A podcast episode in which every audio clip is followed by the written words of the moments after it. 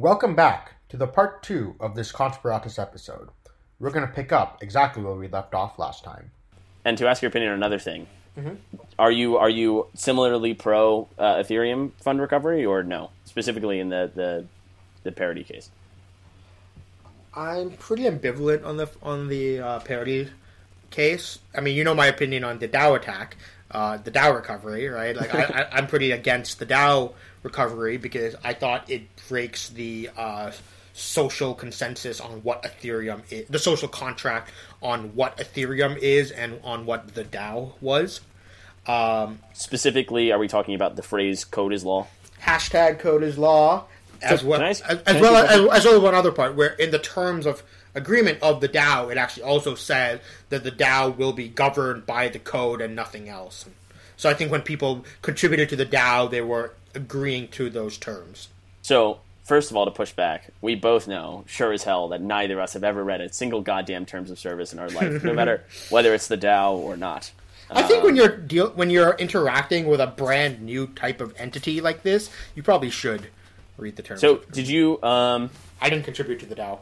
You did. no, sure, but I, I, yeah, uh, you know, my conflicts of interest were massive. My first, my first ever ten dollar Ethereum was locked up in there. It was, I was too conflicted. How much is that ten dollars of Ethereum worth now, though? Yeah, that's fair. That's a fair point. In DAO tokens, it's worth nothing. So let's say that. I don't even know. I actually don't know if I've ever reclaimed it because back then it was worth ten dollars, and I was like, oh, whatever. It's too much effort. And now I'm like, oh my god, I should go get that. You can. But- I, I, so I did an epicenter episode with uh, Griff Green from Oh, cool. Giveth, and he was like part of the DAO White Hat team and stuff. And so he actually mentioned that, like you know, there's every even today they're still constantly giving out uh, funds from the DAO. Sure. You Yeah, still yeah, go claim sense. them. Um, but I was going to say, so, like, I don't know about you, but I, even when I'm interacting with a new legal entity, like, you know, when I sign things, most of the time, I'll be honest, I don't read them too explicitly. And I also wonder, like, at least for me, um, given the DAO was in some sense my first interactions with all this blockchain stuff, but it always seemed to me like the whole social contract was not so explicitly stated. Like, b- so if I asked you to characterize Bitcoin's social contract in one sentence, but I had asked Yeah. you to do that in 2016, what would you have said? Like, down with the banks?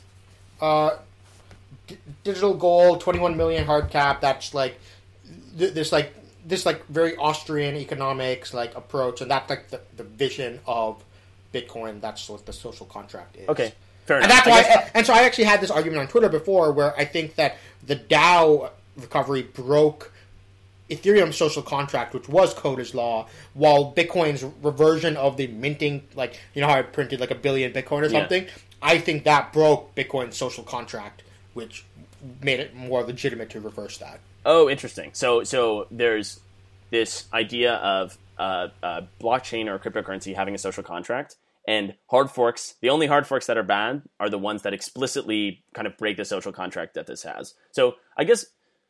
Okay, I will say in the Ethereum case, the code is law thing kind of was plastered everywhere, so it doesn't really sound great. But I bet you in the future, as these things kind of become more general use and used by a lot of people, it's going to be a lot harder Yeah. to say, you know, the Ethereum blockchain is for code is law. Oh, you know so I mean? that, that's why that's why now I'm much more ambivalent about the parity situation because now I'm like, all right, well, you know, that original social contract of Ethereum, we just threw it out the window with the DAO recovery. I'm not quite sure what the new social contract is, but you know, it, it seems that we're much more open to Or at least we're more like, recovery like this. And I actually, you know what, I I will say, I actually, yeah, exactly, and I think I, you know, I'll, I'll admit, I'm actually probably leaning more towards that. Yeah, let's recover those funds, I guess. But, Yeah, if you enough. if you don't want recovery, then you know go to Ethereum Classic, which is dope because I want more people to use Ethereum Classic. Yeah, we'll see. So, um, we were just talking about how, like, understanding whether or not hard forks are good in some sense for a blockchain relates to what the like kind of agreed upon social contract of said blockchain is. Um, but I, the one thing I would add on is that one thing that gives me pause about the parity hard fork, the parity fund recovery, is the fact that it is parity, and that's not because I hate parity. It's just that it's very clear that the amount of influence that parity has over the ecosystem is like significantly more than you know Jim, Joe, and Jill, who Yeah. lost their funds in because of reason X, Y, and Z. Right. So Right. My concern is that. Um, in some sense, by supporting this hard fork, we kind of implicitly disenfranchise these small people who don't have access to, you know, social capital? power. Yeah, essentially. yeah, I mean, But you, you know, you could think of it one way that it's the parity team, but it's also, you know, if you want to take it much more objective viewpoint, it is the largest amount of funds that is lost in a single attack. That's fair. No, yeah, it's, a, Other it's than the certainly, you know, it's certainly a, a large sum of of, uh, of money, and it, and it and it's not it's not only it's like there are also other people other than the parity team who have lost funds Right, in the right, attack right. as well. Technically, the parity team never lost any funds. It's the Web three team that lost funds. My bad. Yeah. the, the the overlap is un, undefined at least from the outside. So so Yeah. excuse my confusion, but Another thing, though, about that, I think kind of what makes people a little bit more annoyed about it, like that, that, that contributes to the metagame, is that people are kind of annoyed that parity ha- had a hack on that same wallet contract four months prior, and they said they got it fixed and audited, and then an, and another attack happened, and I think that's kind of, it's kind of like, I don't know. I really think that it an- just sucks. You got to imagine for the people who wrote that code, it really must have just been a bad day. It was just like probably very upsetting. Yeah, and I have a, you know, to your point about like whether parity social capital is helping in this situation, I think it might actually be hurting them more than helping them. I think that there's some level of like vendetta or you know wanting to make parity feel the pain. Like, the, I, yeah, I, I feel like the fact that it's parity might actually be hurting them more than it's helping them.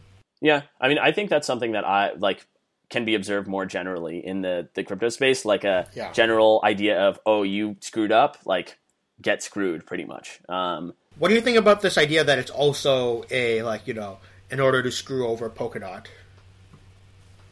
oh, interesting. So the Ethereum community in general is not supporting the fund recovery because it screws over Polkadot by limiting their funds. Yes.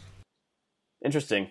Um, to be totally honest with you, I I doubt it only because it's like two steps of thought, and I doubt.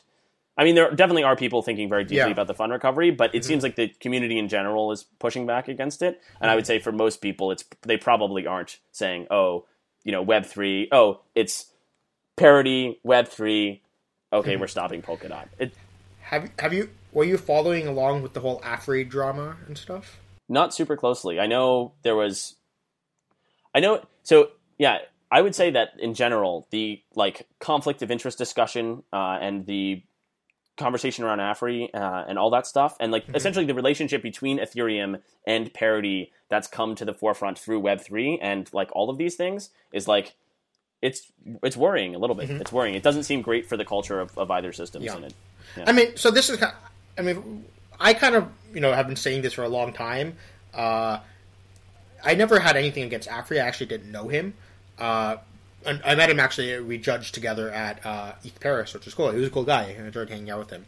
But in general, I've, you know, for a while, I've been kind of like pushing this idea that look, you know, if I'm going to take the cynical viewpoint here, right? If Polkadot and Ethereum 2.0 are like direct, direct competitors, right? Uh, then you know, Parity is also the largest, one of the main developers of Ethereum, and you know, from, from their viewpoint, it's it's in their interest to grind their feet and like grind like Ethereum develop 2.0 development to a halt in order to make sure Polkadot launches first. And Yeah. I, I think the Ethereum community realized this, and that's why now there's so many new clients being developed for ETH 2.0 to get rid of the control that any single client developer has over uh, the roadmap of the Ethereum project. So, quick thought. Um, I will say that is that is quite a cynical view. Um, in some sense, I think parity like has demonstrated multiple times that like it really is a valuable asset to the Ethereum community. Um, I agree. Yeah. I mean, it's their clients great. Rust is cool. I mean, it's great. Um, but at the same time, it's, I personally yeah, run I parity, mean, by the way. Cool, nice. That's a real. You're real conflicted now. I don't know if we can trust you, but uh, um, yeah. So it's it's it's not. I, I see where you're coming from. I would imagine that that probably, if it, it, it is a thing at all, it's probably not an explicit thing, but rather, you know, they're fo- the developers are focusing more on Polkadot than they would be on the Ethereum. I mean, client. I- it might be a subconscious thing. I mean, I, you know, also I know like the way parity is structured, like the the teams that are developing Polkadot is like, completely separate than Oh, the team that's developing Okay. parity Ethereum. fair enough then. Yeah, fair enough. But I will say, here's a question for you. Uh, is more clients necessarily does that necessarily mean that uh, like this whole like one client client having power over the roadmap um, does that mean that disappears because in some sense the way we see the core dev calls kind of come out today the way Yeah. these things you know when i watch them how i see them expressed is it's very much like a um, if someone says no then everyone kind of hesitates and it gets pushed back down the line right so it might be the case that more clients might lead to more people having the ability to kind of say no to the roadmap or kind of slow things down at least if that's what we're talking about So you, you're saying it has like a hundred percent fault tolerance or zero percent fault tolerance? Zero percent fault tolerance in some sense, yeah. Because it, it seems like as of now, because there aren't very formal structures, anyone giving a serious amount of pushback can essentially, you know, kick something to the next hard fork. At least in the case of like Ethereum one upgrades. Um, and in that case, if we have ten clients, you know, and you know, ten different people have the ability to kind of, you know, kick the kick the bucket down the road, um, which might not be great. Hmm. Okay. Uh, I see. That's an interesting viewpoint. Yeah, I mean, so you know, I've asked this question to uh, Justin Drake, and he got he gave me an answer. I don't know if uh, he wants that answer to be public or not, but the question I asked was how many clients have to be ready in order to Oh, that's a good question. yeah, out of these 10 client implementations for like phase zero of ETH 2.0, how many need to be ready for us to activate uh, ETH 2.0 phase zero? Yeah, yeah, that's really interesting. I imagine what they'll do is they'll will you know set a date for launch and say to the client people like you know you better get ready, hurry up, and uh, hopefully it'll be a conservative number. But What if only timelines working? one client is ready by then? Yeah, yeah. I mean, we would probably. I, I imagine that the community would probably agree to delay it in that case. But uh, Okay. that would be a that would be a I, I would say non-auspicious launch of the ETH 2.0 chain. Um, yeah. So in this conversation about um, Parity's relationship to Ethereum and this pushback against moderators and in some sense against Afri, um, people, you know, core developers of Ethereum clearly are open and willing to speak out against the problems of Ethereum. I think in a way that you don't see with a lot of other blockchain projects. Like, you know, personally, I've never seen a Tron developer saying, "Oh, here's why Tron sucks." Um, and I was I was wondering what you think about like you know core developers speaking out negatively against uh, the project they work on Well, and the community they work with. I guess we should say because it's not like Sure. Afri was like, "Oh, you know, the Ethereum project specifically sucks." It was more so the community has caused me to want to take some time. yes. And, but keep in mind, that was triggered by him saying that Polkadot will be better than ETH 2.0, or, or Polkadot does everything ETH 2.0 is meant to, or something like that. Fair enough. Um, and to your point that it's okay for Ethereum developers to say that, I mean, I don't know. Afri was kind of pushed out of the community for doing that. It seems Lane is also uh, kind of being pushed out as well for similar reasons. I know he Or at least facing resistance, let's say. facing high amounts of yeah resistance, and I think part of the issue with Afris was that like you know he kind of just like kind of I don't know maybe was trying to be a little bit edgy there and kind of just like said that outright. At least with Lane, I like actually you know I really like the threads that he wrote that kind of like garnered a lot of controversy. Uh, and people are like, "Oh, he called himself the Buddha," but like, no. If you read the tweet, he's actually it's more it's more it's not quite like that. It was more nuanced than himself calling himself the Buddha. um, but yeah, so I don't know. I mean, there is some obviously there is some resistance to that in the uh, Ethereum community as well. Uh, that being said, you know, I I think you're right. I think the Ethereum community definitely does make it easier for people. You know, we definitely do see more conflicting opinions out in the public than you would maybe see on other projects. Uh, in some sense i don't i like i think it's really valuable right for core developers to be able to express their opinions because personally whenever i like talk to core developers of a project they tell me you know 10 new things that i've never heard before. They're like oh this sucks for reason x y and z. I actually wrote the code. Here's why it's horrible right? Yeah. um, and so it's it's quite valuable to hear those opinions but at the same time it's at least from watching them speak publicly on twitter it's not so clear that that type of expression Yeah. leads to positive public discourse. I'm not sure if Lane claiming, you know, Ethereum governance is broken actually in any way improves Ethereum governance, right? Sure. So it might be the case that uh, like if these things are better suited for different channels than they're currently being expressed on. That's And why. that, that's, that why I mean, that's why this podcast is cool, right? Because I just spent like the first twenty minutes just talking about like some of my dissatisfactions of how the Cosmos hard fork went. Which you know, it would have been really hard for me to express that. I mean, I tried to express it over Telegram and stuff and some of the channels there, but like, you know, I think this was way better than me expressing it over Twitter. For, Totally, yeah. No, it's. 140 char- 280 characters, I should say, is not you know it's not a ton of space. Even with a thread, it's not best for consumption. Exactly. Yeah. Um, how do people actually, honestly, you know, 280 characters is like it feels so normal now. I don't remember how any of us got by in the 140 character days. Dude, only abbreviations. Never have a full word in your tweet. Actually, you know, I gotta I gotta tweet more. You've cultivated a real Twitter following over the last year. I've watched you blossom from a young lad on Twitter to a, a real following. I'm jealous. Uh, I, I've been trying to like tone down the crypto Twitter lately, and and I, I've been doing a lot more just like geography Twitter, I guess. Geography facts. Which Um, the question is, where are you getting them? And the answer is, there's definitely one list you're pulling from online. and like realistically, if you tweeted that, we'd all be better off. No, it's it's com- mostly a combination of Reddit. Uh, there's this one. You're you're right. There's this one Reddit thread that has like a bunch, uh, a bunch of YouTube channels. Uh, I have this like uh, post on my personal blog that has like a list of really cool YouTube channels, and then I was also in my high school's uh, geography club, so kind of just know a few things. Very that. cool. Dude, Can I can I ask what a geography club in high school does? we participate in geography bees.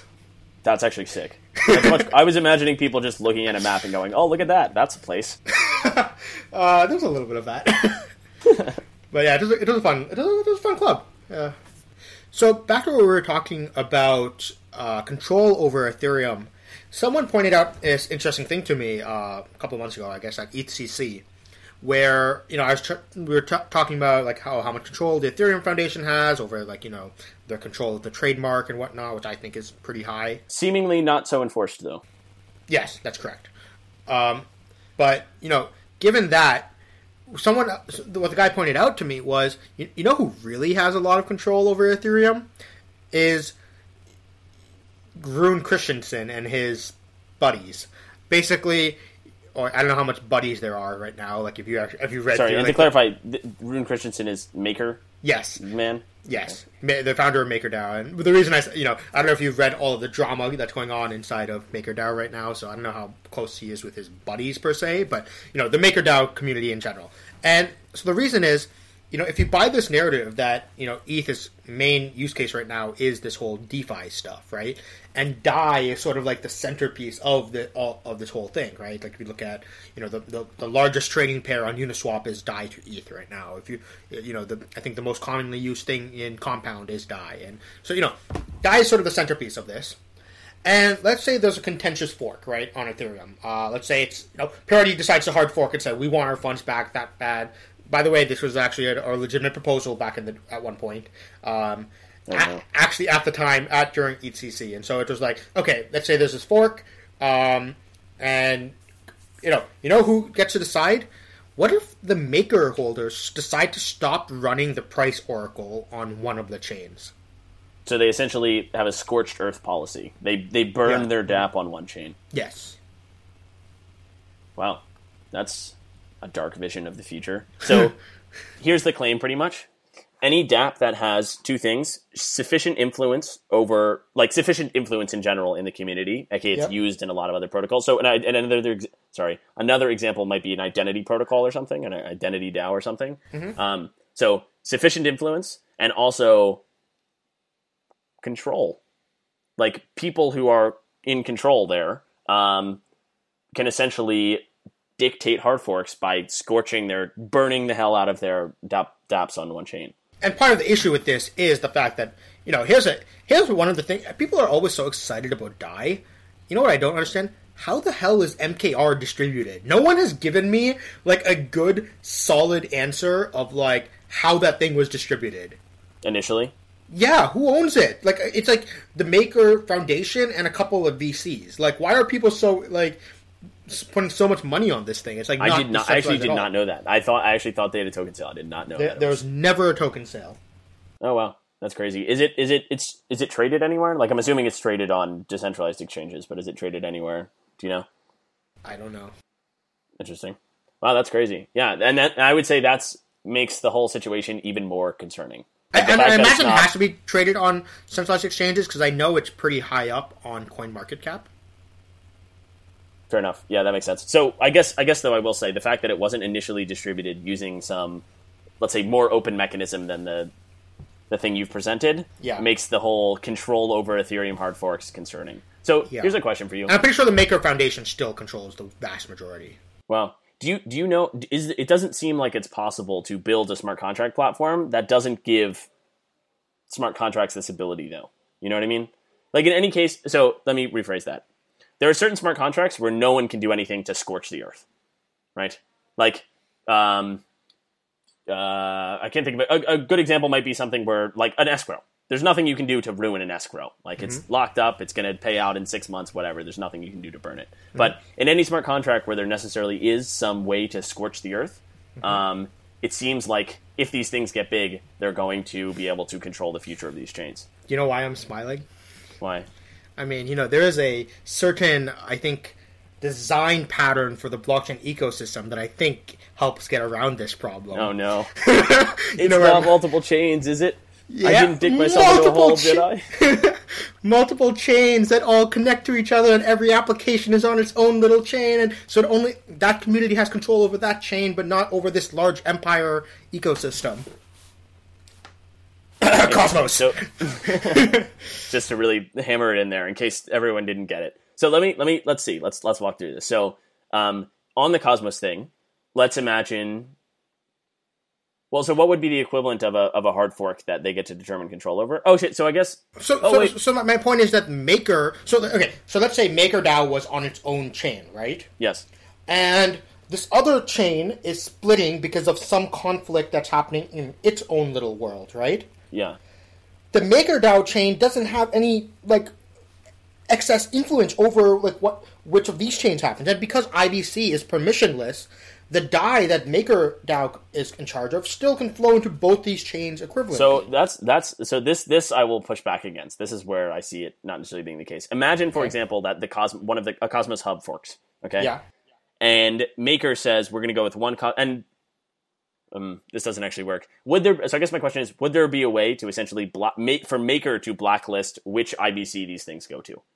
Uh, no, because once let's say Maker sends some, so let's say Maker only goes to one co- one hub, but then someone can set up a connection from that hub to the other hub. Now, the idea is IBC should be permissionless.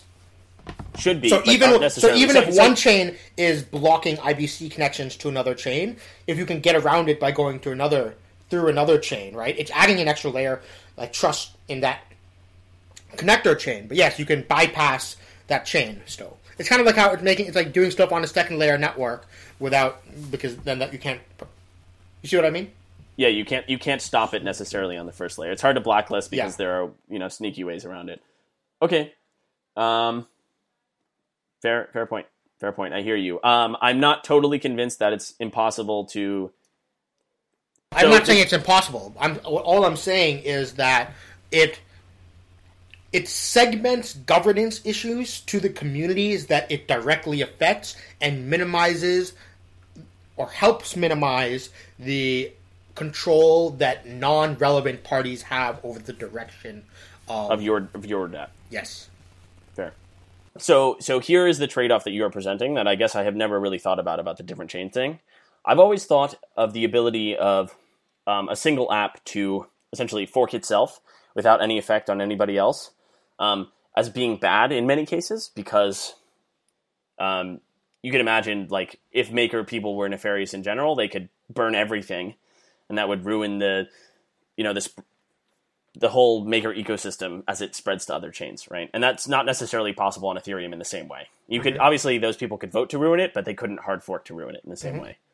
Um, but at the same time, the thing that this enables is um, the thing that this stops is people or DApps from getting undue influence over the entire governance process as a whole and controlling essentially the future of the blockchain itself. Yeah, it's a very fair point. I've actually never thought of that. That's uh, super interesting. Uh, Can I ask you a question? Yeah. Is that something that you have thought of explicitly before, or is that something that you realized through this conversation? No, this I mean like this has always been the main premise of Cosmos, right? Like Interesting. I've been Wow, saying this for, for a it. while, right? Like, you know, Ethereum is an empire and Cosmos is a world of nation states. In the Roman Empire, the Itali- the people in, the Roman Empire, it was the people of the Italian peninsula who are considered Roman citizens, and everyone else is considered Roman subjects, right? And the people of the Italian peninsula have undue control over the ongoing of the entire empire. Cosmos is a world of nation states where it says, no, let's not have these empires which have like try to push everyone into this like common uh, political framework, right? Let's allow different sovereign entities to have their own governance and control over their own future, and but still allow that economic connectivity. This has always been. I think. I, I, think Cosmos. You know, it's always been somewhat. It's prim, the difference between you know Cosmos and Ethereum both work on scalability, like whether it's the sharding or. I think the main difference here is it's Cosmos is I think primarily a governance based. It, it, it's supposed to be affixed to the governance issues of the blockchain ecosystem that we saw in Ethereum. So you know how in the uh, Bitcoin uh, Genesis block, Satoshi put the, uh, uh, the the headline from the Times that day, which was Chancellor on brink of second bailout for banks. In the Cosmos uh, Genesis SICA, we put in our Genesis transaction, which like bonds us as a validator. We put the uh, the Times headline from that day, which is Brexit vote must be put on hold. MPs warn May. Oh, and, oh, wow. And so it was really cool. It's like we were so happy that it's like, oh, what a perfect thing for that day because you know we saw it as like you know Bitcoin is this like revolution in finance and like monetary policy, and to us, Cosmos really is supposed to be this like opening up a new paradigm for how governance is done. So real quick, I want to push back a bit because so this this argument you made about um, stopping certain DApps from having undue influence over the empire, let's say, um, is mm-hmm. one thing. Mm-hmm. And the multi chain model seems to solve that in some sense. Obviously, it needs more explanation, but it, as a first glance, it seems to solve that in many ways. But that doesn't necessarily mean that governance needs to be solved in terms of this kind of very formalized voting power, you know, the top 100 validators or validators decide everything. So it's not at all clear that those two things are tied together or really should be. Yeah. So I oh, hear your first point. I'll push back on the second. Oh, so yeah, so of course. So Cosmos as a vision is somewhat distinct from the Cosmos Hub as a vision, right? The Cosmos project is just saying, oh, many chains that are connected to each other, there can be many different hubs, and the Cosmos Hub is just one hub that is competing in this thing and it's providing a specific service and a specific philosophy that maybe people like and choose to go along with, or maybe they don't. And if not, they can go to a different hub in the ecosystem. And there are already multiple hubs in the Cosmos ecosystem. So you can buy into this multi chain system, but you don't necessarily have to buy into the fact that, oh, governance needs to be done by stakeholder voting or whatnot. Fair enough. Cool. Well, I'm going to spend the next period of time before our next podcast thinking thinking more deeply about like influence dApps have over the hard forking process and how the the multi-chain architecture changes that. But that's a really interesting point. So thanks. Cool. Yeah. So I mean, you know, I think we're pushing up on quite a bit of time now. Uh, sure. Anything you want to end with? Um, thanks to all our dedicated listeners. You know, we're really uh, sticking through thick and thin usually thin apparently with the uh, podcast coverage, but uh, we're getting back into it, and we're you know as you can tell we're having a ton of fun. So cool. Cheers. All right. See you. Bye. Peace out.